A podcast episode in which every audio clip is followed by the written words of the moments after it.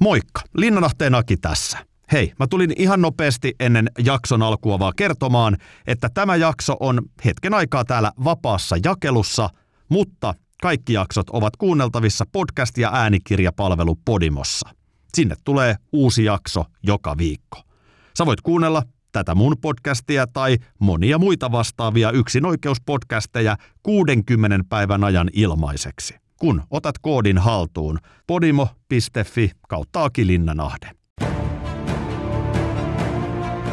Tervehdys ja tervetuloa uuden jakson pariin. Tämä jakso on muuten nyt sitten syyskauden viimeinen jakso. Niin se koitti joulukuu, kahdeksan jaksoa tätä syksyn tuotantokautta on takana. Jälleen kerran jätti suuri kiitos kaikille katselijoille, kuuntelijoille ja myöskin upeille vieraille. Suuri kunnia, että näin hienoja vieraita on ollut tässä ohjelmassa. Tulen tietty tekemään jaksoja lisää. Varmaan voi tulla joku hajajakso siellä täällä, pysy kanavilla, mutta keväällä aina, ainakin sitten taas uusi tuotantokausi varmasti lähtee pyörimään. Eli YouTubessa tilaa kanava, olisi hieno juttu. Ota Instagram Linnanahde seurantaan ja sitten Facebookissa on Aki Linnanahde Talk Show-niminen kanava. Siellä pysyt kärryillä tämän ohjelman tapahtumista. Tämä syksy päätetään sitten, voisiko sanoa näinkin, että ehkä tämän ohjelman värikkäimmän vieraan kanssa. Ainakin hänen elämänsä on ollut värikäs. Mika Immu Ilmeen ö, on kuulunut järjestäytyneeseen rikollisuuteen. Hän on istunut pitkän huumausainetuomion. Ja mä tiedän, että huumerikolliset tai ylipäätään rikolliset herättää paljon ristiriitaisia tunteita. Mulle itselleni tämä jakso on tosi kiinnostava tehdä, koska tämä on tosi vaikea tehdä. Mun pitää olla riittävän kriittinen, koska mä oon sitä mieltä, että aina rikollisia kohtaa pitää olla myös määrätty kriittisyys toimittajalla. Mutta samaan aikaan, kuten aina tämän ohjelman kohdalla, mä haluan antaa Immulle, kuten hän itseään kutsuu, myöskin mahdollisuuden kertoa oman tarinansa, eli kuunnella. Näiden kahden asian kanssa mä koen, että joudun tässä jaksossa tasapainoilemaan. Ihan varmaan tulee vähän erilainen Aki Linnanahde Talk Show jakso tästä. Toivottavasti viihdyt mukana. Aki Linnanahde Talk Show. Immu, tervetuloa. Kiitos. Sovittiin, että käytän susta Immu-nimeä. Onko tämä sellainen yleisnimi, millä sua kutsutaan? No Immuna aina kaikki kutsuu, että joku kun sanoo Mikaksi, niin se kuulostaa itsestäkin vähän oudolta, että kuka jätkä se on. Mä oon pikkupojasta asti kutsuttu. Silloin oli semmoinen kuin Sisko ja sen veli TV-ohjelma. Joo. Ja sen veljen nimi oli Immu.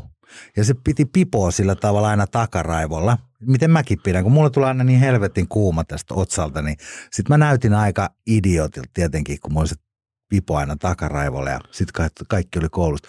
Hei, kato ihan kuin immuja. Siitä mä sain mun lempinimen. Sori, oliko se veli vähän yksinkertainen siinä Joo, sarjassa? sekin mätsää. Sekin mätsää. Okei, okay, selvä.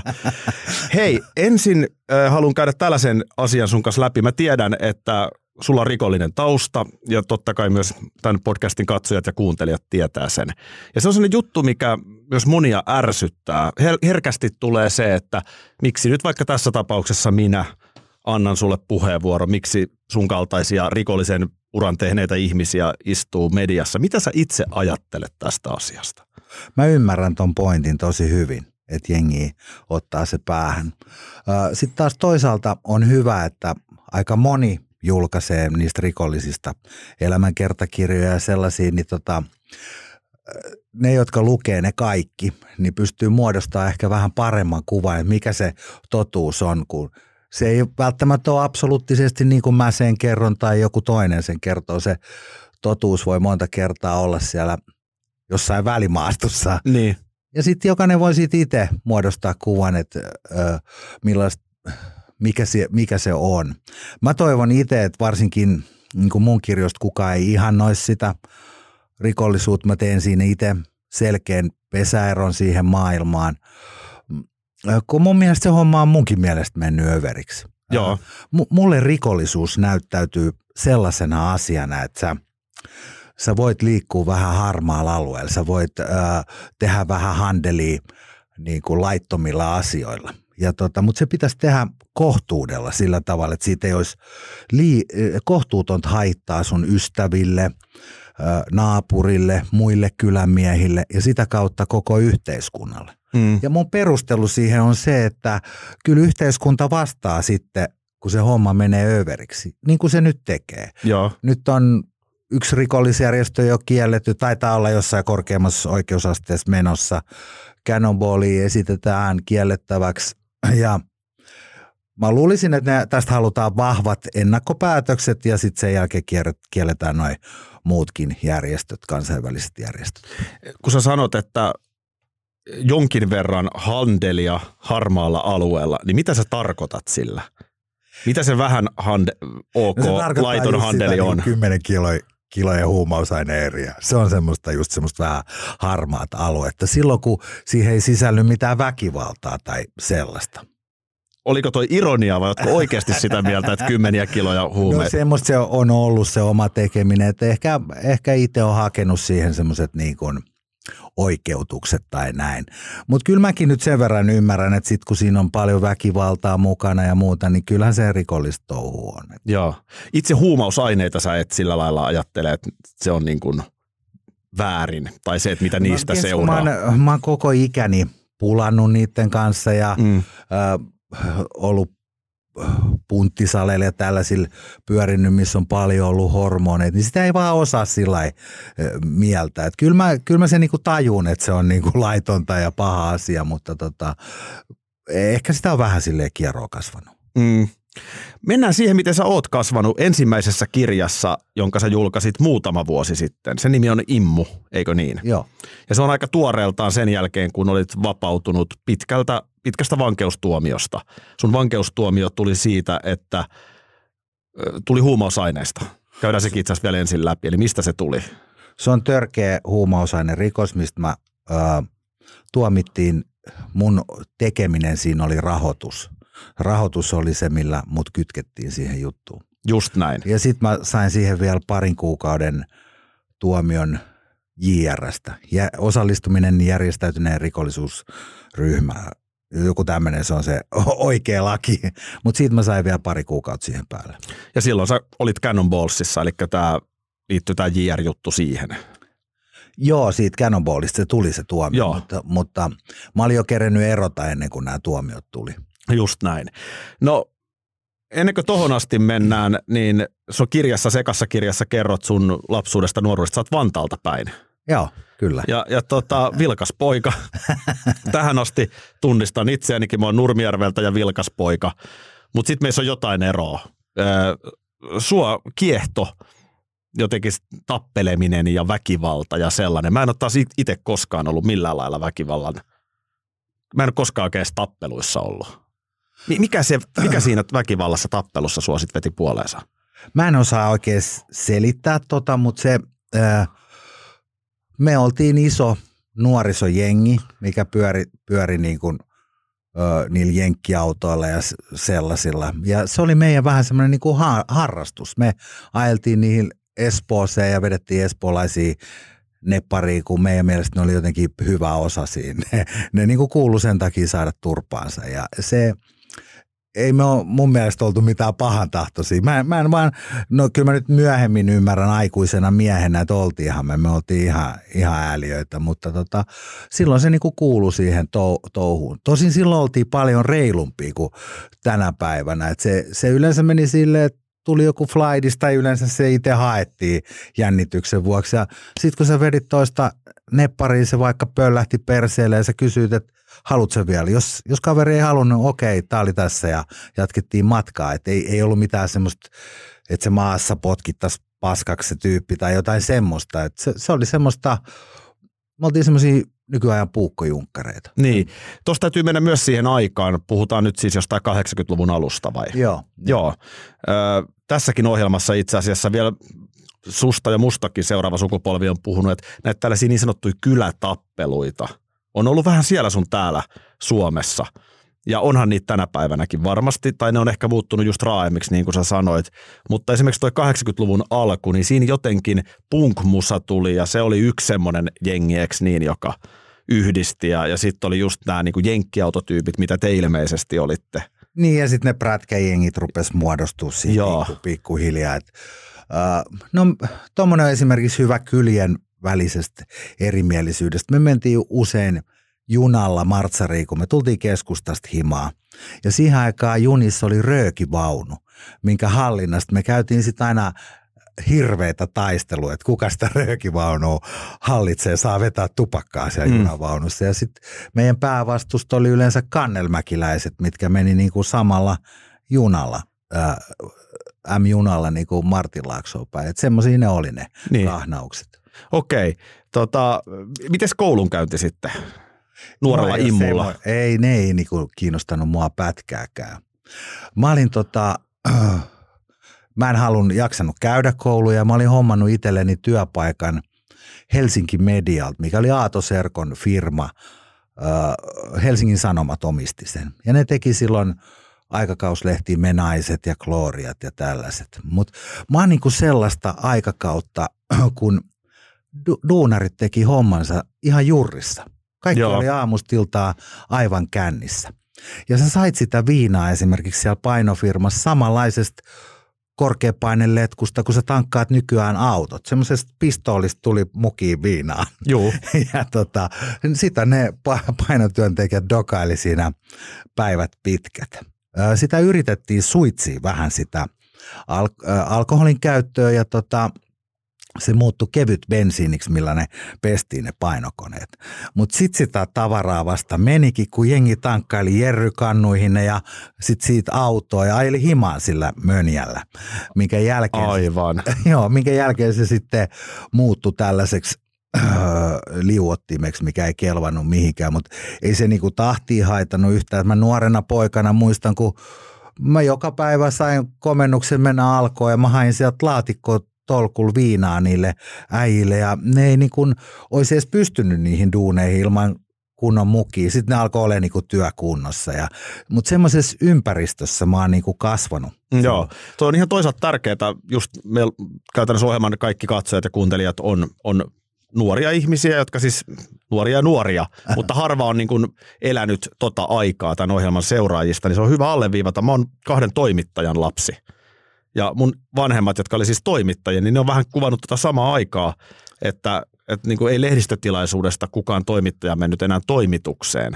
Että siellä oli boolimalja, mä tuun nyt sun kirjan tiedotustilaisuuteen, niin normaali käytäntö on, että vedetään pari mukia booliin ja jutut tehdään sitten vähän myöhemmin. että sellainen on ollut maailma. Kyllä. Se on ihan totta. Hyvä, hyvä huomio tuosta ajankuvasta. Mutta onko sitten joku sellainen selkeä hetki, että okei, sä tappelet ja oot kuitenkin niin kuin pystyt järjestämään itse duuneihin. Onko joku sellainen selkeä hetki, minkä sä koet, että tossa mä astuin nyt sitten selkeästi niin kuin rikosten pariin, vai alkoiko ne vaan tulla siitä sitten jotenkin luontevasti mukaan?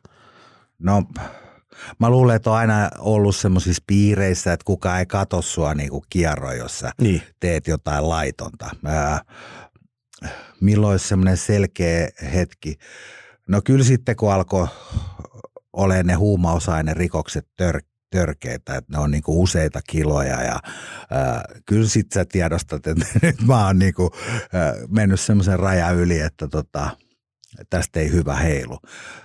Se oli oikeastaan vähän ennen kuin mä liityin Cannonballiin. Mähän on liittynyt siihen vasta sitten myöhäisemmällä iällä. Ja tota, mä oon aina ollut ihan helvetin kilpailuhenkinen ja se on, se on myös mun semmoinen akilleen kantapää, koska tota, se ei ole aina hyvä asia. Mulla meni firma huonosti. Me oltiin tota, me kustannettiin sellaista lehteä kuin Fighter Magazine. Ja mun hyvä kaveri teki siinä mun maksaman mun maksamalla työajalla meidän selän takana semmoisen lehden kuin Fighter, Fight Sport – Joo. Ja se oli tosi kova isku meidän yritykselle. Ja se firma oli niin kuin ihan näin lähelle, ettei se mene nu- nurin.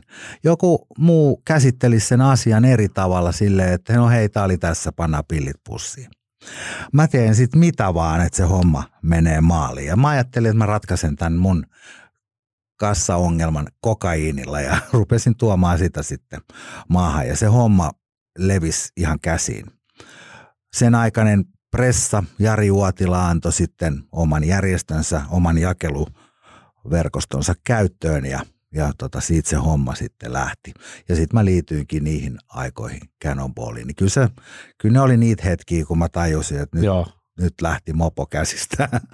Sä sanot, että sä toit kokaiinia, niin sä, sulla oli siis ne kontaktit sinne ulkomaailmaan. Joo, Joo. kyllä. Okei. Tota, ö, raha, toisin sanoen, jos sun pitäisi, sä oot varmaan näitä asioita pit, monta kertaa miettinyt jälkeenpäin ja käsitellyt, niin jos, onko se raha, mikä sitten kuitenkin, että jos se nuorena veti se jännitys, niin sitten jossain kohtaa se muuttuu vaan niin kuin rahan himoksi. Joo, ja sitten kun mä oon köyhistä oloista semmoinen, niin äh, mu- mua on ollut semmoinen ääliö, että musta olisi ollut niinku kiva näyttää, että hei, kyllä mä äh, pärjään tässä aika kivasti. Ja niin mä siinä sitten jossain vaiheessa näytinkin mm. ihmisille, että semmoinen, semmoinen se varmaan oli se tarinakulku. Miten sä näytit sen ihmisille siis? No tiedät sä, että sulla on parin sadan tonnia autot pää alla ja äh, sit sä pukeudut johonkin kilon kultaketjuihin, missä on 500 timanttia ja kultaiset Rolexit kädessä. Ja se on niinku semmoista ja hirveät elvistelyä sellaista. Että. Tota mä oon aina miettinyt, että miksi se pitää näyttää, oikein alleviivata, että mulla on hirveästi rahaa. Eikö toi nyt ole niinku poliisille ihan selkeä, että jos Joo. jätkällä on yhtäkkiä kultaketjut kaulassa ja 200 tonnin auto, niin eikö toi nyt ala, eikö sun kannattaisi olla hissun kissu? No, mutta onhan ne prätkäjengin liivitkin aikamoiset huomioliiviset. Mutta se mä ymmärrän ton ja se on pitkälle sitä elvistelyä. Joo. Mutta sitten kun ne huumausaineerät rupeaa maksaa 200 tonnia vaikka kappale, niin niitä ostajia Suomessa ei olekaan ihan niin paljon. Ja ne usein myydään velaksi. Ne on tavallaan niin kuin myyntitilillä jollain ihmisellä, mikä tota, tilittää niitä rahoja sitä mukaan, kun se myy sitä tavaraa. Sä haluut ilmasta, että minä olen maksukykyinen. Joo. Et ne on siinä mielessä vähän semmoinen, se semmoinen elvistely, niin on myös työväline. Niin, että jos bisnesmaailmassa voi mennä LinkedIniin ja katsoa CVn, että mitä tämä kaveri on tehnyt ja missä paikoissa se on ollut, niin tuossa se on vähän eri lailla, että se Joo. pitää näyttää ulospäin, että mä oon uskottava ja, ja tota, mä ymmärrän ton. Öö, Mutta onko toi sitten, koet sä, että sulla on ollut heikko itsetunto? En mä tiedä, Va- varmaan jos se, se pitää to, tollasta olla. En, en mä osaa, en mä ole tutkinut tommosia. Niin, Niin. niin. tota, äh, kato kun jos, jos sen ajattelee tällä irrallisesti, että nyt sä pysäytät elämän tähän ja rupeat tutkimaan, niin en mä enää semmoisia semmoisia tekisi. Niihin ajautuu sillä tavalla, että huumekaupassa, kun sä ajattelet, että muutama kilo tuo sulle jo seitsemän vuoden tuomioon, ö, siihen pari lisää, niin ollaan jo 13 vuodessa. Siinä ei ole mitään järkeä, kun sä et, sä tienaa niistä kuitenkaan kuin muutaman kymppitonni. Huumekaupan se niinku hyöty ja riski rupeaa kohtaa vasta sitten, kun niitä on puskettu niitä kamoja satoja kiloja tonne Mm. jonnekin. Niin, ja silloin sä oot kyllä jo väkisin niin kuin viranomaisten tutkaa ilmestynyt. Että. Joo. Py- Pystytkö selittämään sitä, että kun sä sanot, että enää sä et sellaista tekisi, niin miksi? Mikä on se erottava tekijä siihen kymmenen vuoden takaiseen aikaan vai mistä puhutaan? Kymmenestä, kymmenen vuoden takaisesta ajasta. No eihän ihminen tajuu mitään ennen kuin se menettää. Mm. Mm. Ö, ei me osata arvostaa terveyttä. Ennen kuin se terveys menee, niin sitten tajuu, että hei, se olikin aika siistiä. Sama on se vapaus. En, en, en mä, ol- mä en ollut saanut kovaa koskaan aikaisemmin, niin sä et, niinku, sä et osaa arvostaa sitä. Mm. Vasta sit kun sä oot siellä sen viisi vuotta mäkin vähän reilu, niin sit sä tajuut, että hei, täällä onkin aika siistiä. Ei mua, ei mua aikaisemmin kiinnostanut pätkääkään tuleeksi jostain jotain linnaa, jossa vaikka vedät jotain lanttua. Ei, ei mua kiinnosta semmoista. Nyt mua kiinnostelee. Joo. Se, se oli niin kova paikka, kun sä tajuut, että Otto Elmeri oli esimerkiksi esikoulussa. Sun poika. Niin, mun Joo. Poika. Ja mä tuun sieltä veke sit, kun hän menee yläasteelle. Mm. Mutta jää niin kuin pitkä aika pois semmoista ainutkertaista aikaa, kun se poika on lapsi ja tällaiset.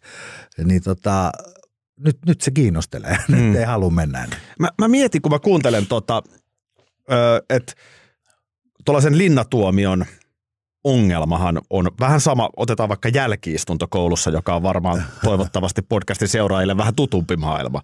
Niin sen ongelma, sen rangaistuksen on se, että sä ehkä opit välttämään jälkiistuntoon joutumista, mutta sä et välttämättä silti koe, että sä teet väärin.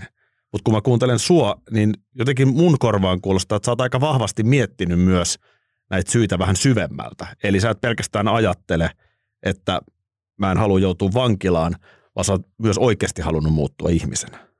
No Saatko mä tiedän, kiinni? Äh, mulla on vähän se hankala se, se homma, koska mähän sain tuomion sellaisesta jutusta, mitä mä en ole tehnyt. Mutta eihän kukaan ole koskaan tehnyt niitä, mistä ne saa tuomioon. Joo, mä ymmärrän, mutta musta tää on ehkä siinä mielessä tärkeä pointti sanoa, koska tota, miten ne tuomiot huumehommista tulee, niin ne tulee monta kertaa semmoisella kuvitteellisella asialla. Ja se on vaan meidän päihdepolitiikka. Mä en sano, että se on oikein tai väärin, mä vaan totean, että niin maailma makaa. Ja tota, mutta se, on- se on sille ehkä, ehkä nuoremmille kuulijoille, jotka katsoo tätä, niin voi olla semmoinen fiilis, että mä oon niin smartti, mä tässä on tämmöinen smooth operator ja ei, Mm. ei mua polta kukaan.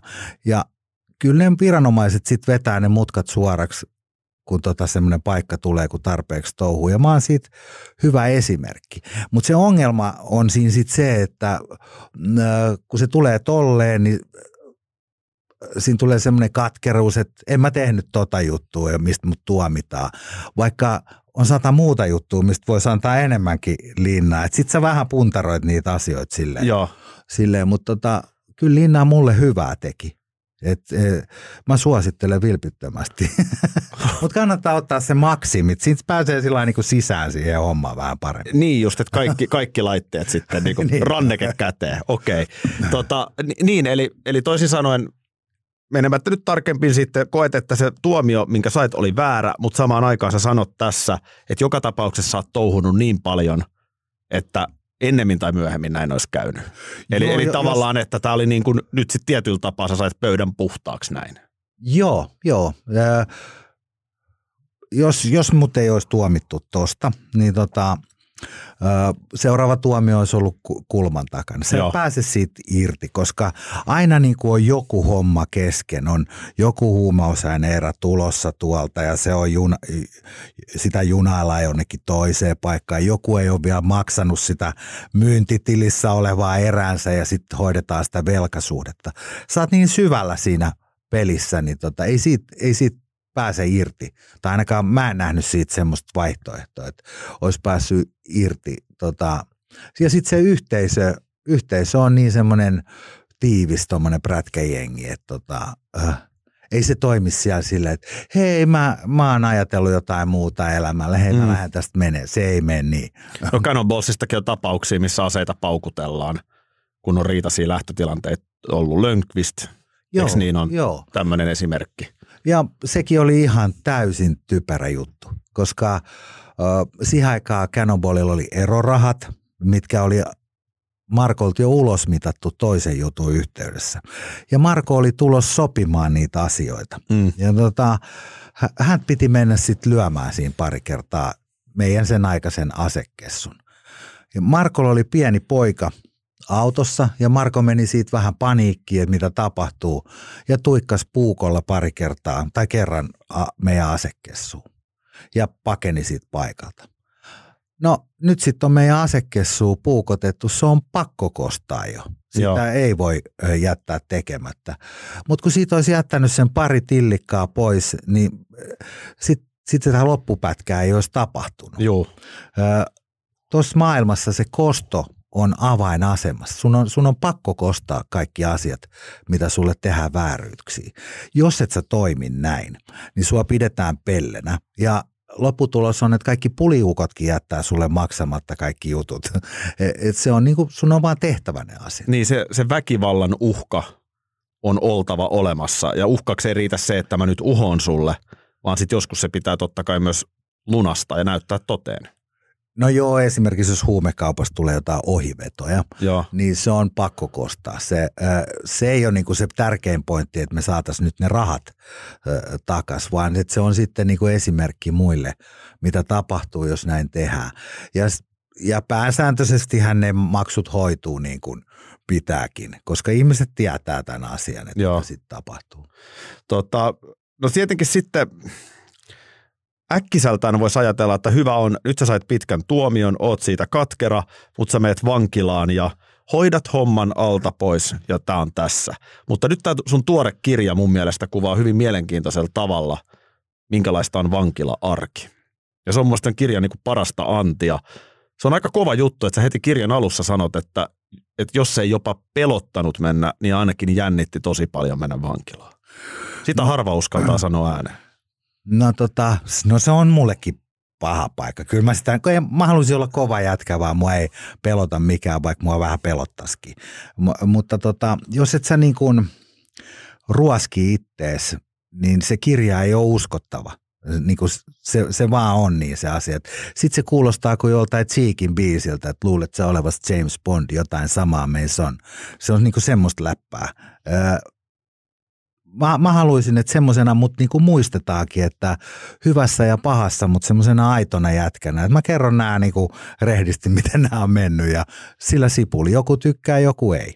Mutta jos joku niin kun ajattelee, että sitten tulee välillä vähän kakkua ja sitten se istutaan ja sitten taas tulee rahaa, niin kyllä mulle ainakin valkeni kirjanlukijana, että on se tällaiselle niin kuin varsinkin meikäläisen kaltaiselle pulliaiselle, niin sehän on ihan karmea paikka, kun se on jopa sulle, sä oot kuitenkin tuossa kohtaa ammattirikollinen, niin aikamoinen maailma. Sä joudut miettimään, kenen kaveri sä oot, jouduksa tappeleen siellä, miten sä pelaat vartioiden kanssa – Siis sehän on niinku, sehän on niinku Big Brother Potenssiin kolme, mistä ei no, pääse ulos ihan niin vaan. No mähän tiesin niinku millaista vankilas on, kun niin moni meidän jäsen oli siellä koko ajan. Uh, Mutta silti, silti siellä mä tiedän, että siellä linnassa on niinku hirveä paljon vaikeampi puolustautua kuin täällä siviilissä. Sähän voit ison kiven alta kaivaa rynnäkökiväri ja puolustautua tai jotain, jotain tällaista. Joo. Siellä, siellä saat vaan yksi ihminen ja se, se ei tapahdu siellä linnassa mitenkään reilusti, jos sut ö, ö, niin kuin halutaan listiä tai näin. Se, ö, sinne sun selliin painaa tarvittaessa vaikka viisäijää hakkaa sut. Sillä ei ole mitään merkitystä tavallaan, kummonen vapaa-ottelija sä oot tai näin. Totta kai se on se on vaikeampi järjestää, kun siihen ei välttämättä just siinä kongilla nyt ole sopiva jätkä tai näin, mutta se ei silti ole sen tae, mm. että mitään ei tapahdu. Että semmoinen se maailma on. Mä, pitää muistaa kuitenkin, että mä menin linnaan ilman sitä jengistatusta. Mä olin 11 kuukautta aikaisemmin eronnut kerhosta ja sitten mä sain niinku tuomioon semmoisen muikkarina vielä, että hei kaveri, sulla on tämmöinen homma vielä heiteltävänä. Sitten sä et tiedä, että ketä siellä on sisällä, ketä just siinä sun kongin pätkällä on, niin semmoiset asiat sitten risteili mun päässä, että ei helvetti, että mm. et, onko mä alivoimaa ja mitä, miten pahasti mun pitää hakata. Sä tiedät, että niistä voi tulla lisää tuomioita. Kauan tämä nyt sitten loppupeleen kestää tämä reissu. Niin. Suhtauduttiinko suhun, sä sanoit, että sä olit tuossa kohtaa jo eronnut Cannonballista, mutta suhtauduttiinko suhun ikään kuin prätkäjengiläisenä siellä? No mä lusin mun kakkuni niin kuin JR-henkilönä sille, että meillä on ruokalla semmoiset JR-jätkillä omat pöydät, missä miss on niin kuin palkkamurhaajat ja alamaailman vaikuttajat ja sellaiset. Ja siinä, siinä pöydässä mä koko kakkuni istuin. Eli järjestäytyneen rikollisuuden joo, ikään kuin pöytä. Joo, semmoiset, miten mä nyt sanoisin, semmoiset vähän nimimiehet tai tällaista. Onko se tietyllä tapaa jos oltaisiin yökerhossa, niin onko toi se halutuin pöytä? Joo, se on se vippi, vippipöytä. No, mutta onko toi tavallaan se? Siis... No siellä, siellä ruokala on esimerkiksi semmoinen paikka, että jos siihen pöytään istuisi joku vasikka tai joku rotta tai joku semmoinen, niin tota, se on ajettava siitä helvettiin. Ja se on esimerkiksi semmoinen paikka, missä se sun kakkus voi mennä heti pilalle, koska siinä vieressä ö, istuu seitsemän pamppua valvomassa sitä ruokailuun. Jos et sä aja sitä siitä pois, niin sitten se on sama, sama tilanne. Sä et ole kostanut sitä. Sua pidetään pellenä. ja tota, teet niin tai näin, niin se on helposti väärinpäin. Joo. No tietenkin sitten varmaan vankilan sisälläkin on jonkinlainen hierarkia. Joo. Että ikään kuin pakko jo itse käsielijata. No joo, joo, jos siellä haluaisi jotain asemaa. Kyllä, joo. kyllä se noin menee. Että, no just niin kuin mä kuvailin, niin siellä kärkipäässä on sitten jengiläiset, jotkut murhamiehet, jotkut huumekauppiat, semmoiset, mitkä tekee isoja juttuja. Sitten siinä keskikastissa on tämmöiset petosmiehet ja varkaat. Ja sitten sitä alinta kuonaa on tietenkin seksimiehet, kaikki vasikat ja tällaiset. Mistä siinä JR-pöydässä ruokaillessa keskustellaan? Kyselläänkö lasten kuulumisia koskaan? aika, aika vähis on, että kuka on vasikka on semmoinen äh, äh, kestohitti. Se on, se on niin kuin aina pöydällä, että käsitellään, että ketän, kenen käytös on ollut outoa, kuka on saanut liian pienen tuomion jostain, että, että siinä on jotain häikkää siinä jätkässä. Uh, no ne on ne, mikä on aina, aina tota asialistalla. Uh, Sitten sitä ehkä arjesta, että mä en, Linna on esimerkiksi semmoinen paikka, että mä en edes haluaisi, että mun kaikki hakemukset menis läpi, koska se aiheuttaa heti puheita, että, että mä oon joku vinkkimies tai joku. Että se on paljon parempi, kun sä laitat jonkun hakemuksen, sieltä tulee aina hylsy, sä et ikinä pääse mihinkään, niin sitten tota, niistä, niistä ei tule mitään puheita. Mutta tota, niistä aina käsitellään kanssa, että kuka on päässyt mihinkin ja miksi se on päässyt ja Okei, okay. niin se pyörii sen maailman omasta, ympärillä. E- omasta elämästä kertoa, että mä, mä hain Suomenlinnan avovankilaan kuusi tai seitsemän kertaa. Mä en koskaan sinne päässyt. Mä en kelvannut sinne. Koska sulla oli tämä JR-status. Joo, mutta esimerkiksi Mäkkäri Esa pääsi Suomenlinnaan. Mäkkäri Esa on tehnyt ensin tapon, sitten hän teki siitä lyhyessä ajassa murhan, kun hän pääsi elinkautistuomiolta. Taisi olla pari viikkoa siviilissä. Niin hän ampui Porvoon ampu, autokaistalle kolme ihmistä hengiltä. Hänellä on niin kuin viisi henkirikosta CVssä. Hän on siellä Suomenlinnan avovankilassa. Niin sitten me aina niin kuin vähän pohditaan, että miksi toi pääsi, miksi mä en päässyt, mi, mi, mikä homma kova, kova puhetta. Nyt mä en pysty tietenkään tuohon kriittisesti vastaamaan, koska mä en ole lukenut mitään perusteita enkä tiedä, onko näin, miten sanot. Mutta jos näin on, kuten sanot, niin mikä sun oma veikkaus sitten on, miksi näin? Se onko siinä tapahtunut jotain sellaista, että... En mä tiedä. Mutta ja, sitä ja, ihmeteltiin. Niin, niin ja sitten kato mielikuvitus hoitaa loput. Joo. Sitten ruvetaan keksiä kaikkea, että joo, että se on puhunut tai, tai mitä siinä on ikinä tapahtunutkaan. Totakin mä just mietin, että kuka tavallaan on sitten se, joka määrittää, koska per, pelkästään tavallaan sekin varmaan voi ärsyttää jotain, että miksi toi pääsee lomille, vaikka siinä olisi mitään ihmeellistä. Niin riittääkö se jo tosiaan siihen, että jonkun intressi voi alkaa laittaa juttu liikkeelle, että immus on jotain outoa? Vaikka se välttämättä olisikaan. Joo, joo. No, tota, Eli tavallaan sun pitää pelaa sitä noinkin päistä peliä. No, mä en ole, ö, mä en ole ikinä puhunut ketään ja mun, mun tota, paperit voi kaikki lukea, niin se ei ole mitään häikkää. Mutta mustakin puhutaan vasikkajuttuja. Ja itse asiassa ne on alulle pannut se kaveri, kenestä teet kirjaa. Eli mä teen tällä hetkellä kirjaa Keijo Vilhusesta. Joo, kyllä. Okei. Okay. Niin se tuntuu kohtuu paksulta, että juuri Keijo Vilhunen on laittanut nämä alulle. Mutta tota, nehän on elämän semmoisia esimerkkejä myös se, että kuka eniten huutaa näitä asioita, niin sille äkkiä pestäänkin sitä omaa syntilistaa pois. Ja halutaan se huomio itsestä jonnekin muualle, että musta Keke käy tällaisesta hyvänä esimerkkinä. Mielenkiintoinen nosto siis. Tosiaan katsojille kuuntelijoille kerrottakoon, että, että kun puhuin alussa siitä, että miten sä ajattelet siitä, että rikollisista paljon kirjoitetaan, niin en koe olevan itse parempi ihminen, koska tällä hetkellä teen Keijo Vilhusesta kovan luokan ammattirikollisesta kirjaa, joka vuoden 2022 aikana ilmestyy. Ja tota, Kekehän on ihan oma luokkaa. Haluatko puhua sitten jotain? Sit tämä tulee mulle niin yllättäen. Mitä tota... No Keke on... Ö, ö, mä ymmärrän, että Keke halutaan hengiltä ja kaikkea, koska hän on paljastunut valtakunnan ykkösvasikaksi. Tota, Mutta sitten sit taas kun mä oon niinku jättänyt ton elämän ja ää, näin, niin kyllähän Keke on niinku omaa luokkaansa sillä tavalla, että hän on kuitenkin meidän Helsingin huumepoliisin kanssa tehnyt yhteistyötä ja he on rikoskumppaneita.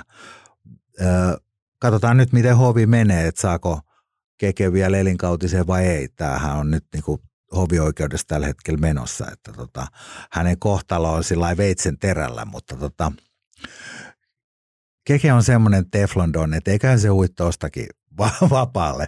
Mutta silloin kun mä oon ollut rikollinen, niin kyllä mä, kyllä mä oon niinku pohtinut sitä helvetisti, että kun mun, mun silmään keke oli semmoinen niinku huonohampainen puliukko. Ja sitten mua niinku vitutti, että miten toi äijä voi olla tuossa asemassa. Kukaan ei ikinä haasta sitä omista hänen asemaansa. Hän ei ole ikinä missään kuulusteluissa.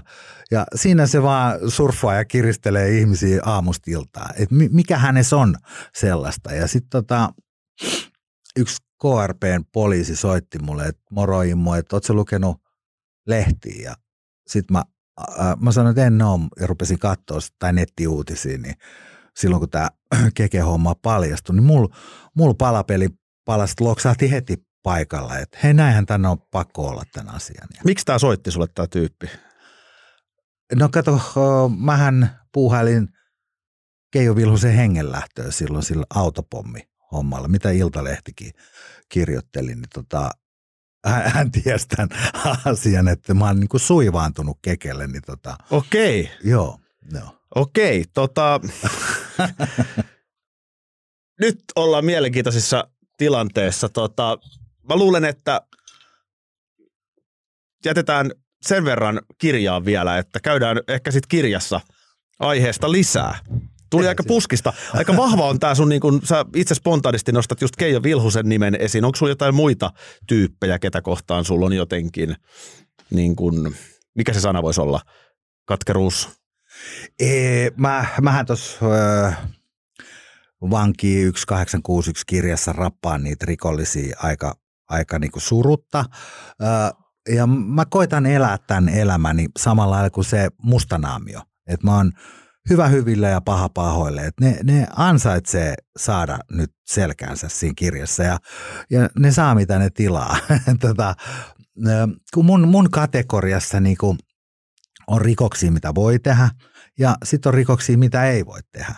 Ja just semmoinen vaikka prätkäjengin yhdistyksen – rahojen kavaltaminen on sellaista, mitä ei voi tehdä. Mm. Mutta mut silti voi myydä, tiedätkö, monta kymmentä kiloa huumetta. Mun päässä se vaan menee näin ja ne on semmoisia rottamaisia rikoksia ja ni, niistä mä sitten semmoisia ihmisiä kurmuutan aina, kun on mahdollisuus. Joo, ja tavallaan tietenkin sä oot oot se, joka sitten omasta mielestään tekee oikeat ratkaisut. Joku muuhan voi aina nähdä ne asiat eri lailla. Juuri näin. Eli tämä on aina niin kuin... Mä, mä puhun vaan, mistä mu- muusta Joo. tuntuu. Joo. No millaista palautetta sä saat noista kirjoista? Kieltämättä siellä rapataan aika kovaa. Niin vois kuvitella, että myös palautetta sitten tulee jonkun verran, eikä ihan pelkästään silleen, että ei ollut hyvä juttu. Mä koen sen äärimmäisen positiivisena, että rosvot polttaa päreensä Kato, jos sä sanot Miss Suomelle, että sä oot helvetin ruma ämmä, Shirleylle vaikka, niin ei, ei Shirley suutu siitä, kun hän tietää, että hän on Miss Suomi. Mm. Mutta jos sä sanot naiselle, mikä näyttää Robert Heleniukselta, että sä oot ruma ämmä, totta kai se polttaa päreensä, kun hän tietää olevansa Robert Heleniuksen näköinen. Ei mitään Robert Heleniukselle, sä oot raamikas jätkä, mutta niin kuin pimuna saisit kamalan näköinen. Mm. Niin tota, silloin sä tiedät, että nyt se osu nyt, nyt se kritiikki osui, kun ne raivostui. Ja se, se lisää tämän jutun kiinnostavuutta ihan älyttömästi, kun ne tuolla jossain murhainfoissa ja jossain saitilla kiljuu musta, että nyt se pitäisi vetää hengiltä se immu. Ja totta kai sitä kautta edistää myyntiä. Se on, se on positiivinen asia.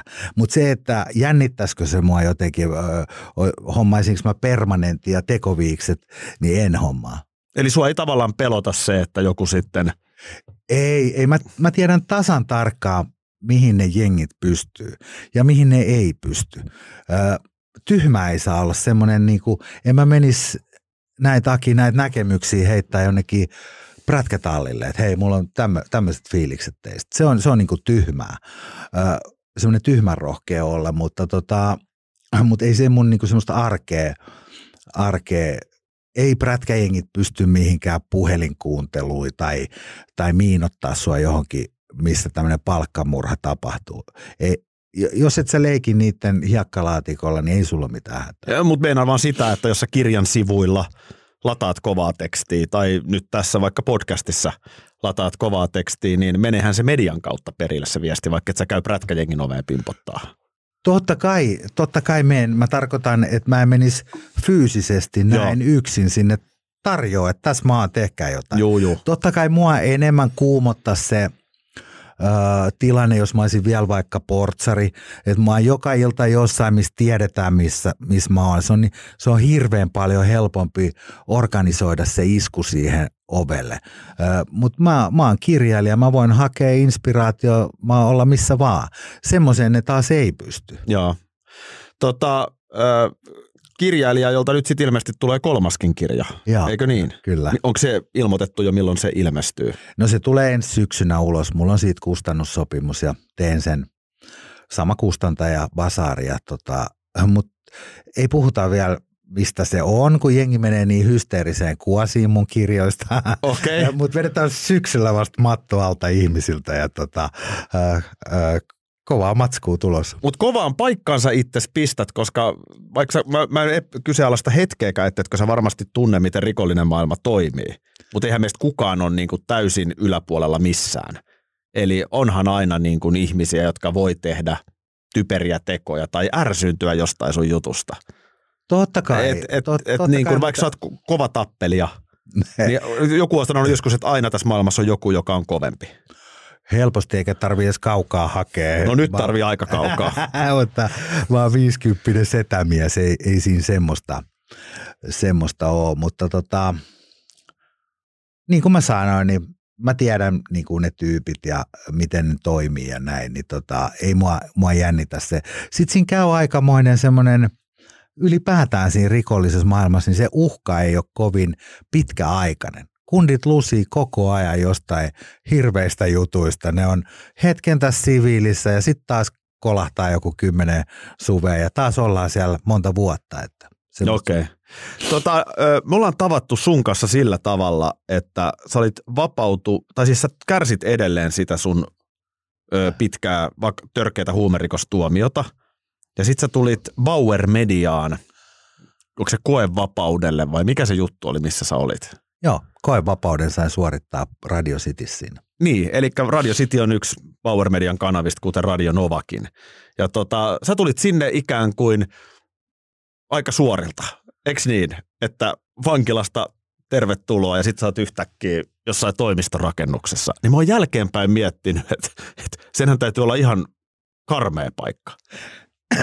tota, mä olin päässyt koevapauteen edellisenä perjantaina ja sitten maanantaina Radio City duuniin. Mä muistatko sä köpöttelit sinne No mä, joo, mä kävelin päälle. maratonin, kun mä pääsin linnasta. Kato, kun se vankilan piha on semmoinen pieni, pieni, sä askelat sillä tavalla koko ajan mutkaa. Näin. Ja sitten kun sä pääset sieltä pois ja sulla ei ole kiire mihinkään, niin jumalauta, kun oli kiva kävellä suoraan.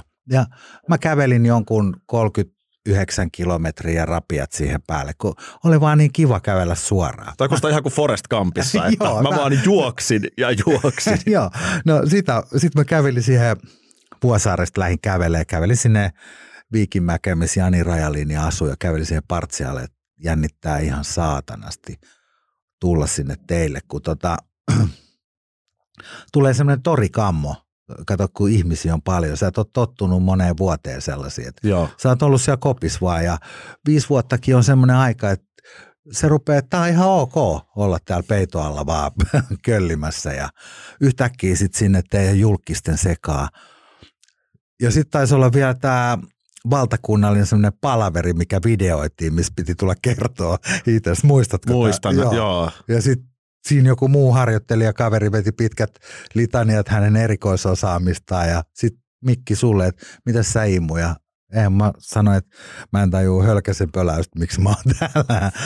Mutta mut se oli hyvä asia, että mut repästiin sinne, kun sitten sun on vaan selviydyttävä niin. sillä tavalla, sillä tavalla, mutta olihan mulla niinku jälkeen jäänyt olo semmoinen. Niin kuin mä oon, sä tiedät mua jonkun verran siviilistä, että mä oon ollut vapaaottelu, promoottori, lehden kustantaja, ravintoloitsija, palkkalistoilla ollut monta sataa äijää. Joo. Ja yhtäkkiä sä oot sellainen puusta pudonnut päänsä satuttanut, semmoinen, mikä ei osaa käyttää tietokonetta ja hipasu kännykkää ja semmoinen debiili. Niin. niin on, on, se kova paikka. On varmasti. Mainittu Jani Rajali, jonka nimen mainitsit, hän oli Radio Cityn ohjelmapäällikkö.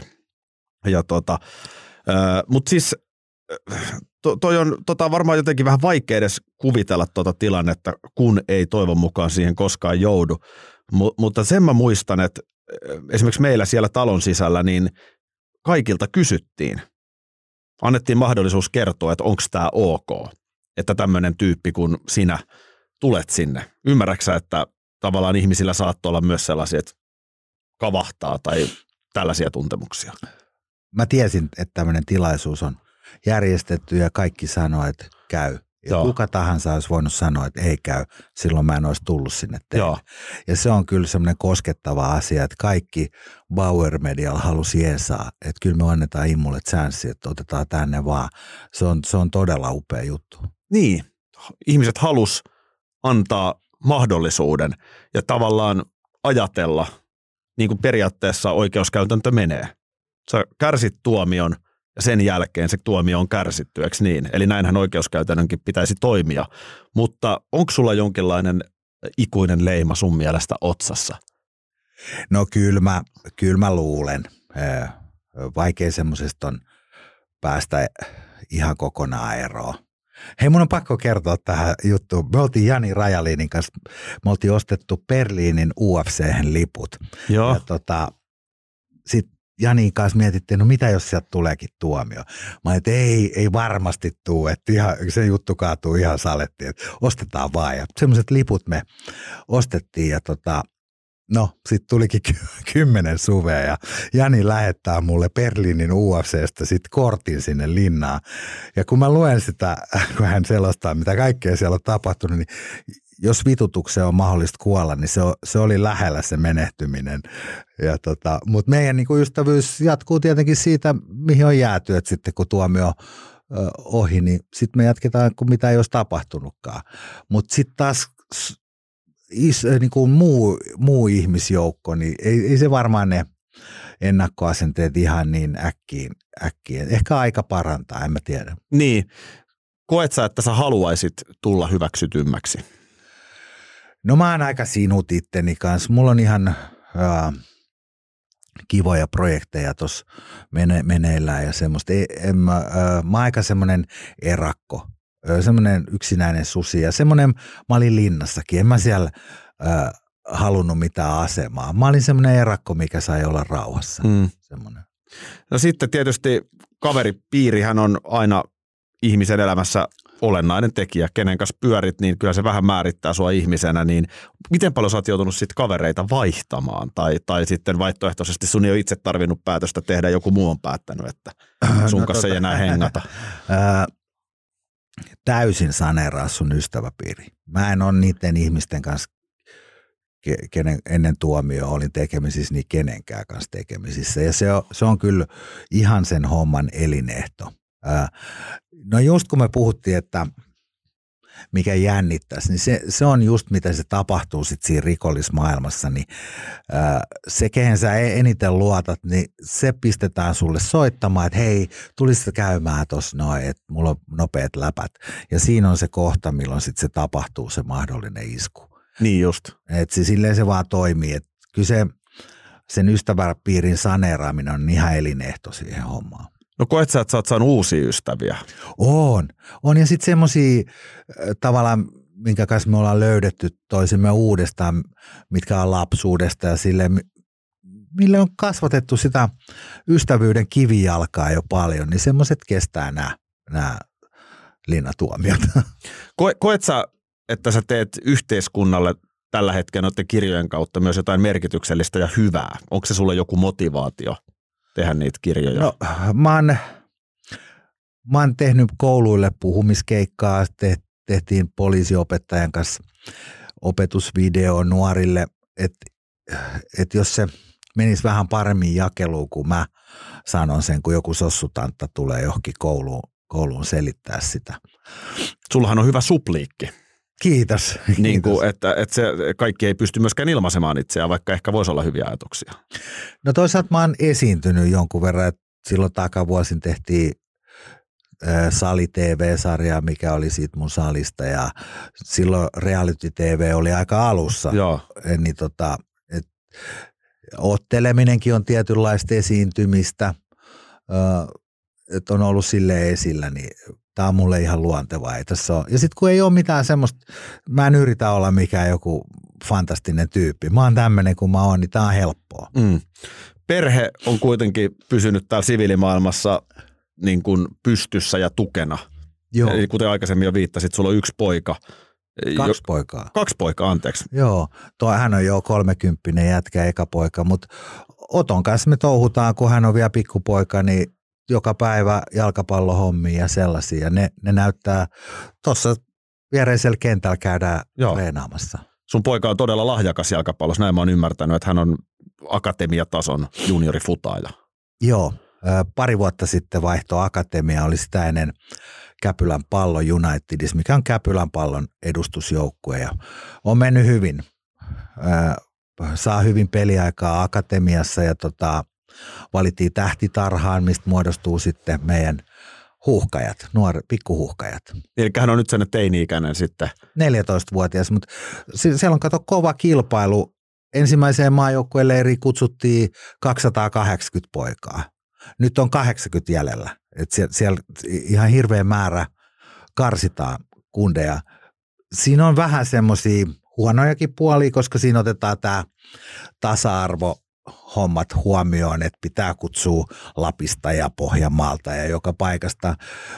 Öö, mun mielestä tasa-arvo on hieno arvo, niitä niit pitää kunnioittaa, mutta sitten kilpaurheilussa niin se on vähän perseestä. Ää, huuhkajissa pitää pelaa Suomen parhaat pelaajat, Joo. vaikka ne olisi kaikki tuosta HJK. Niin tässä on tämä aluejoukkue, Niin, ainakin ennen se. vanhaan oli, että Just näin. joo, Niin tota, si, siinä se ei niinku sovi mun mielestä siihen, että jääks, jääks mun poika nyt kotiin, että me saadaan joukkueeseen vaikka neljä tummaihosta tai yksi muun sukupuolinen, joo. niin se ei niinku sovi siihen asiaan. Tota, ö, mielenkiintoista, koska tuo on mulle niin tuttu maailma. Haluan ensinnäkin sanoa, että jos sun poika on tähän tähtitarhaan päässyt, hän on 14 vanha, niin hän todella on siis tämän maan tämän hetken huippuja omassa ikäluokassa. Mutta sehän ei vielä tarkoita mitään. Niin kuin ehkä omasta nuoruudesta muistat, niin elämä voi myös muuttua tai motivaatio laskee tai tapahtuu jotain. Tulee vaikka ikävä loukkaantuminen. Öö, miten paljon oot sun pojan kanssa käsitellyt sun omaa elämää? Hän on kuitenkin jo sen ikäinen, että hän varmaan tasan tarkkaan tietää niin kuin mahdollisesti lukenut sun kirjat ja muut, niin miten paljon te olette käynyt näitä asioita läpi?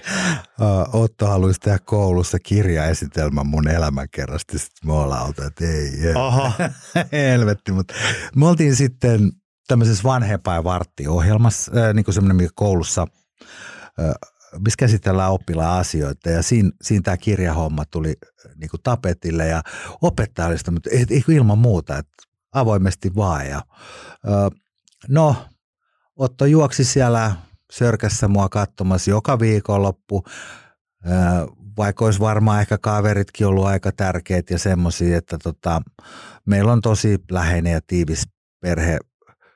Toivottavasti se urheilu pelastaa. mm. Se on munkin pelastus ollut. Kato, silloin kun sä joudut sinne tuomiolle, niin kyllä se on vitun kova paikka. Kun sä, sä tajuut, että nyt mä oon täällä viisi joulua, viidet lumet otetaan niskaan, viisi juhannusta, viisi kaikkea. Niin kyllä siellä niin kuin jengi rupeaa vetää kamaa ja joku tulee uskoa ja mä rupesin treenaamaan semmoisia ihan älyvammaisia treenejä, niin sit sulla ei ole niin kuin aikaa seota. Että kyllä se, se urheilu kantaa monessa asiassa. se on totta. Kirjassa kerrot just tässä uudessa kirjassa, kuinka sä niin kuin yksin juokset paikalla sellissä. Joo, joo. niin kuin jopa tällaisella tasolla mennään. Öö, miten nämä vanhemmat, on myös kun mä oon itsekin seissyt sen saman verkkoaidan takana futisvanhempana.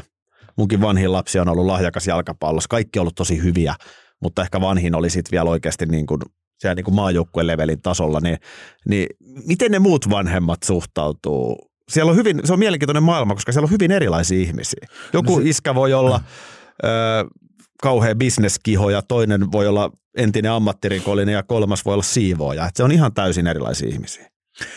No akatemia on niin kova kilpailu, että me vanhemmatkin ollaan vähän kilpailijoita keskenään. Me ei olla yhtään niin läheinen semmoinen yhteisö kuin vaikka ihan siellä juniorivuosina. Aivan, joo, totta. Silloin juniorivuosinahan me ollaan semmoista yhtä suurta perhettä ja kaikki pelaa ja nyt mennään tekemään niitä mokkapaloja tuohon kahvilaa ihan intona.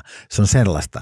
Täällä on akatemiassa, me ollaan heti paljon enemmän kyräillä, että helvetti toi saa peliaikaa noin paljon, me ei saa näin paljon. Ja se on semmoista niinku vähän kylmempää se, mutta rikollisuus on varmaan kiinnostanut aina ihmisiä. Ja kyllä, kyllä mua paljon tullaan kyselee ja sitten sit kuitenkin äh, joku tuntee jonkun aina mutkan kautta ja sitten haluaa kysellä, että hei tunsit se siitä murhayritysjutusta sen tyypin? Ja sitten mä ne tunnen, niin sitten mä vastailen niille. Just näin, just näin. Äh, tota, äh, onko sulla koskaan mennyt niin sanotusti vatinurin siellä katsomossa, koska tota, mä oon nähnyt niin paljon erilaisia tilanteita, kuinka vanhemmat huutaa raivon vallassa, kun sitä omaa poikaa kohdellaan kaltoin tai omaa tyttöä kohdellaan kaltoin. Onko sulla mennyt koskaan hermot?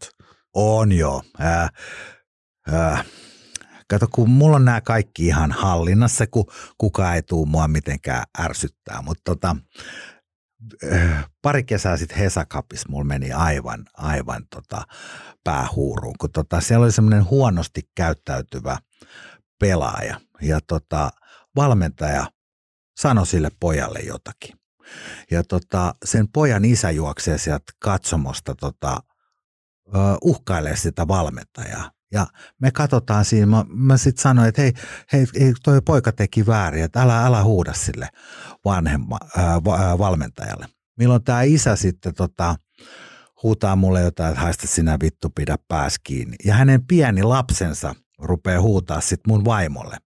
Ja, ja, tota, ja mä, mä siinä vähän aikaa tota, kerään kierroksia koneeseen ja sitten mä sanon sille pikkupojalle, että nyt jos sä huudat tolle mun vaimolle vielä, niin mä tuun täältä katsomusta ja vedän tota sun faijaas turpaa. Mä teen silleen tämä homma, mikä on tietysti ihan mielisairasta, mutta mulla mul vaan palo käämi. Ja eihän se homma sitten jatkuu ja jatkuu ja tota, sitten mä juoksen sinne kentälle ja sitten mä sanoin, että nyt sä sitten vastaat ton pojan huutoon. Mutta onneksi se Ai mitä teit? Juoksit kentälle? Joo, tai sinne kentän laidalle. Joo. Joo.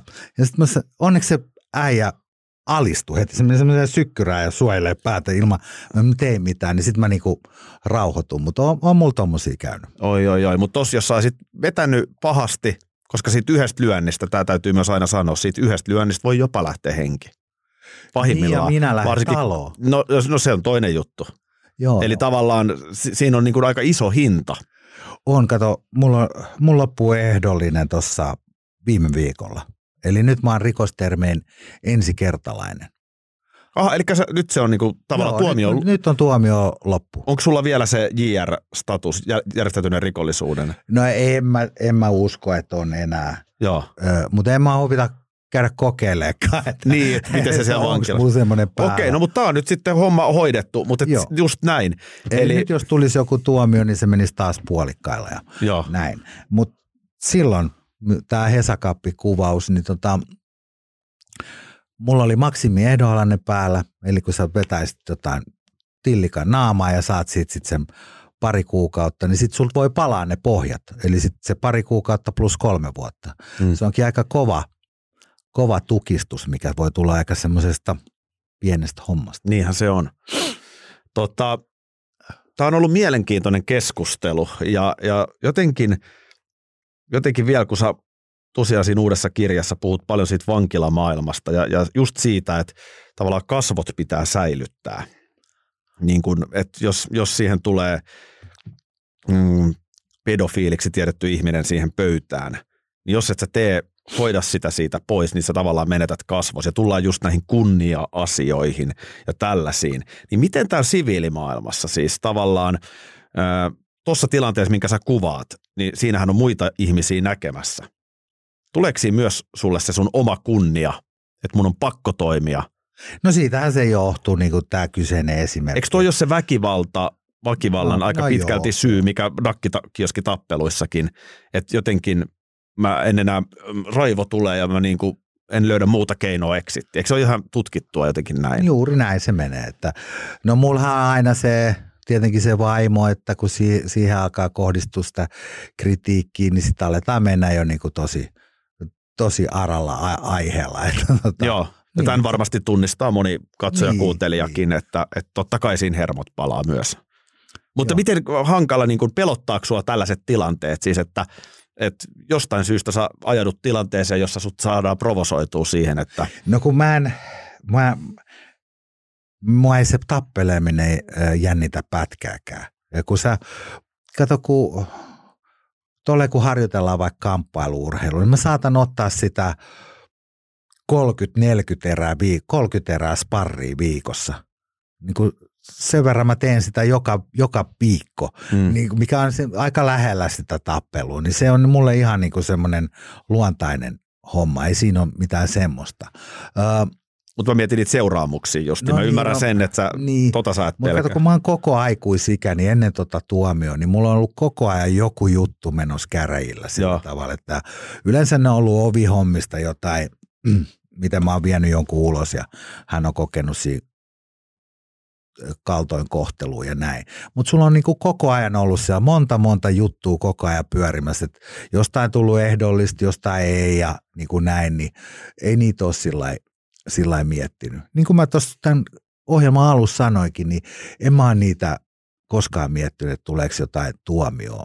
Tuomio. Et nyt, nyt vanhempana vasta tämmöisenä viisikymppisenä on ruvennut miettimään, että mua ei pelota se lusiminen, että niin kuin, semmoinen asia, mutta kun se elämä valuu hukkaan, se, sun loppuu vaan toiminta-aika. Et nyt jos mä toiset maksimit tästä heittäisin, niin sit, sit sä oot jo 55, kun sä tuut Mm. ulos, ulos että eläkepapereita ruvetaan täyttelemään. Öö, sä oot sillä lailla niin kuin korkean kunnian mies varmaan, että sä et niin kuin suinpäin, sä et nyt ala mua tässä Ei hapettaa, tietenkään. koska ei ole mitään syytä siihen. Mutta jos sä kokisit, otetaan tänne hypoteettinen tilanne, että jos sä kokisit, että nyt sulla olisi oikeutus sun mielestä tehdä mua kohtaan väkivaltaa, ja sanotaan, että mulle kävisi huonosti, niin tunnet sä sitten mitään empatiaa sitä kohtaan, jota kohtaan sä oot aiheuttanut sen?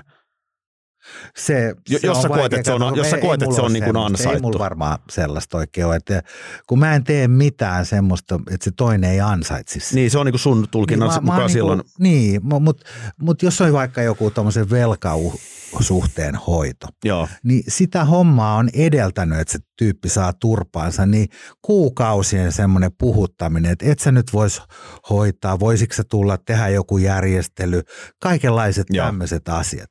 Ja sitten kun mikään ei auta, ei, ei oteta edes yhteyttä ja ehkä niin ollaan vaan ylimielisiä, niin sitten sit se tapahtuu. Ja Joo. tota, silloin mä oon niinku ajatellut ne aina silleen, että toi on niinku ansainnut sen, että mä en varmaan ole sit ihan niin terve päästäni, että mä en ymmärrä sitä.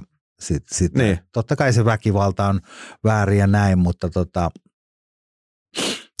no esimerkiksi tuossa entisessä elämässä, kun mä kuvailen sulle, miten ne huumeerät menee usein velaksi jollekin. Ja, ja sitten tapahtuu joku, joku juttu, että joku vetää ne ohi tai ei maksa tai jotain. Ja siinä ketjussa onkin monta muuta, mitkä on samalla lailla velkaa sen huumausaineen Sä, yksi haluaa viettää kulutusjuhlaa eikä maksa niitä, ja se aiheuttaa ne monta muuta kaveria on aivan kusessa samalla lailla terveytensä puolesta, niin tota, se on rottamainen temppu. joo, Tietysti ei ole sitä peliä, ei ole pakko pelaa, niin. mutta, tota, Mutta sitten jos sinne ikään kuin pelilaudalle astuu, niin, Niin. sitten säännöt muuttuu. niin, sitten sit ne pitäisi olla silleen, kun ollaan sovittu. No miten sä ajattelet niin kuin maailmasta 2020-luvulla ja tästä eteenpäin? Niin kuin alussa kerroit, niin ö, yhtä jengiä haetaan lakkautettavaksi, eli United Brotherhood, vai onko se peräti, no missä kuitenkin menee, mutta United Brotherhood on ollut tästä esillä, Cannonball, niin kuin mainitsit alussa, nyt sen kanssa käydään sitä keskustelua, eli nämä perinteiset tällaiset liivijengit, niin niitä ollaan niin kuin lainsäädännön kautta lakkauttamassa, mutta sitten ö, maailma muuttuu, nyt esimerkiksi paljon puhutaan Ruotsin jengiväkivallasta, missä siis nuoret maahanmuuttajataustaiset ihmiset käyttää veitsiä, aseita. Miltä sun mielestä rikollinen Suomi näyttää viiden vuoden päästä? No jännä nähdä. Tai sanotaan kymmenen vuoden. United Brotherhood ja sitten Cannonball on kotikutoset järjestöt, suomalaiset. Ja tota, mä luulen, että heillä on niin kuin helpoin kieltää ne ensin, ennen kuin käydä kansainvälisten jengien kimppuun. Mutta aivan varmasti käy. Se on sille jengiläisille itselleen ihan hirveä iso menetys, kun sä et saakaan olla ne liivit päällä. Se, se tota, aika moni tyyppi niistä on kuitenkin sellainen, että se liivit kantaa sitä miestä eikä mies niitä liivejä. Joo. No, miten sä kompensoit sen asian? Sä joudut käyttää pitkiä puheenvuoroja, kuinka hurja jätkä sä oot, tai, tai ottaa niitä koko naaman peittäviä tatuointeja, ne on myös pelottavia. Miten sä teet sen? Kyllä se jengiläiselle itselle on iso menetys, mutta mä uskon, että se, miltä tämä näyttää viiden vuoden päästä, niin on varmasti aika lähelle sellaista, mitä Ruotsissa on nyt. Kyllä se siihen suuntaan on menossa. Eli aika pelottavaa. Siis jos mä ajattelen suomalaista yhteiskuntaa itseäni ihan tavallisena kansalaisena, jolle ei ole mitään tekemistä rikollisuuden kanssa? No joo. Öö, semmoinen, semmoinen, mitä nyt on huomannut, että esimerkiksi räppärit aukoo päätä to, toisilleen ja sitten niitä hommia mennään aseet kädessä selvittää johonkin yökerhoon, niin kyllä se nyt aika, aika niin kuin hullu homma on ja miten typerää, kun siinä ei ole niin kuin rahasta kysymys mm. tai mistään tällaisesta.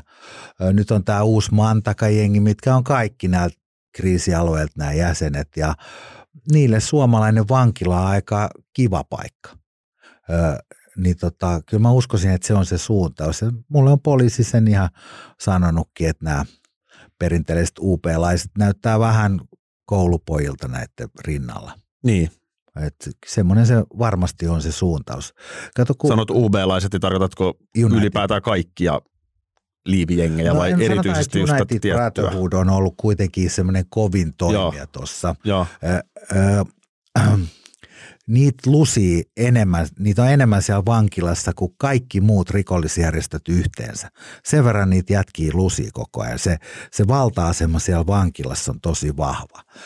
Perinteisesti se on mennyt niin, että ne on ollut niin kuin helvetin enkeleiden työrukkaset ja enkelit taas on sitten lusinut ihan tosi tosi vähän, koska sen likaisen työn on aina tehnyt UP-laiset. Cannonball oli enemmän semmoinen niin liittolainen bandi Dosin kanssa. Että se, semmoinen se valta-asema oli silloin mun aikana. Okei, toikin on kovaa puhetta tolleen. Tota, mä vaan itse mietin sitä, että, että se maailma, jos me lähdetään, tämä on niin kuin aika vaikeakin ajatusleikki. Yksi asianajajan mulle itse asiassa sanoi, että jos me ajatellaan, että maailmastahan ei koskaan saa rikollisuutta ikävä kyllä kytkettyä pois. Mieti maailman historiaa. Ainahan joku on – joltain koijannut jotain. Me ei saada täydellistä yhteiskuntaa, jossa ei aina olisi rikollisuus jotenkin läsnä. Mutta jos, jos me lähdetään siitä ajatuksesta, että näin se vaan tulee aina olemaan, niin jollain tavalla vanha aika, mitä säkin ehkä edustit, oli siinä mielessä yhteiskunnalle turvallisempi, että silloin oli jotkut pelisäännöt siellä rikollismaailman sisällä. Siis että tavallaan te ette tullut sen yli sen aidan samalla tavalla kuin mitä ehkä nykyään tapahtuu. Koetko sä tämän samalla lailla? Tämä ei ole mun oma ajatus, vaan mä toistan, mitä mulle on sanottu no, tota, ennen, puolelta. Ennen kuin se, nykyään on kaikki torverkot ja tällaiset, sä pystyt niin kuin anonyymisti hoitaa mm. vaikka huumekauppaa. Niin se homma on heti, heti hirmu paljon erilaisempaa, koska me ollaan niin kuin sit kuitenkin henkilöinä itse vastattu siitä, mitä me myydään toiselle. Et se, on, se on sitä, mitä on puhuttu ja näin. Ja tota, nyt kun sen kaupan hoidetaan anonyymisti, niin se ostaja ei tiedä, mitä se ostaa ja myyjä ei ole välttämättä myymässä, vaan sovitaan niitä tapaamisia tarkoituksena ryöstää vaan toinen ihminen. Joo. Se on hirmu paljon sellaista villimpää, mutta nämä on tietysti vähän tämmöisiä asioita, että nämä, mä oon ollut sitten jo vankilassa, kun näitä, näitä on ruvettu tekemään, että tota, niin. se on sillä mulle vähän oudompaa. Ymmärrän. No miltä, sä oot nyt 50 äijä, joka siis sanot, että sä treenaat 30-40 tuntia viikossa, kuuliko mä oikein? En. Ai kun sori, mitä sä sanoit jossain vaiheessa, mutta kuitenkin siis... Eriä saatoin ottaa. Eriä, eriä. Joo, joo siitä totta. Joo, kertoi se on aika paljon, jos seitsemän päivää. Yle, otettiin yleensä sillä tavalla, että kolme kertaa viikossa pari ja aina se kymmenen erää, niin siitä se tulee se 30 erää. Okei, eli urheilu on elämässä vahvasti mukana. Mitä muuta sä, onko sun elämä nyt sellaista, kun sä haluat? Sulla, On. Onko sulla ed- kaipaat sä 200 000 autoa, kultaketjua? En, en. Tiedätkö, vitsi, mä oon näyttänyt idiootilta ne päällä. Et, eh, hyvä, että ne on realistoitu. Elämä on tosi, tosi hyvä, että mm, mulla on paljon vapaa-aikaa ja mä, mä itse aamupäivisin itse urheilen ja illat mä oon sit Oton harrastuksissa mukana. Että mä treenaan itse kuusi kertaa viikossa, mutta aika lepposia treenejä niin kuin verrattuna, mitä se on joskus ollut, kun on tämmöinen setämies. Mutta se on enemmän semmoista, mm, mulla on mennyt aina niin kuin käsi kädessä se mielenterveys, että jos sä oot paskas kunnossa, niin sit sä voit huonosti ja näin, sit kun sä oot hyvässä tikissä, niin sä, sä voit paremmin ja sitten siihen päivällä mä, no nyt teen sitä kolmatta kirjaa ja homma kerrallaan ja mä luulen, että podcasteillekin tulee vähän jatkoa ja semmoista. Podplayssa on sun Joo. ja Kalevi Puontin ä, Joo. Rosvo ja poliisi Joo, niminen podcast Joo, tällä hetkellä. Okei, sillekin on jatkoa siis tulossa ehkä. joo. Selvä. Kiitos kun kävit Immo. Hei, kiitos.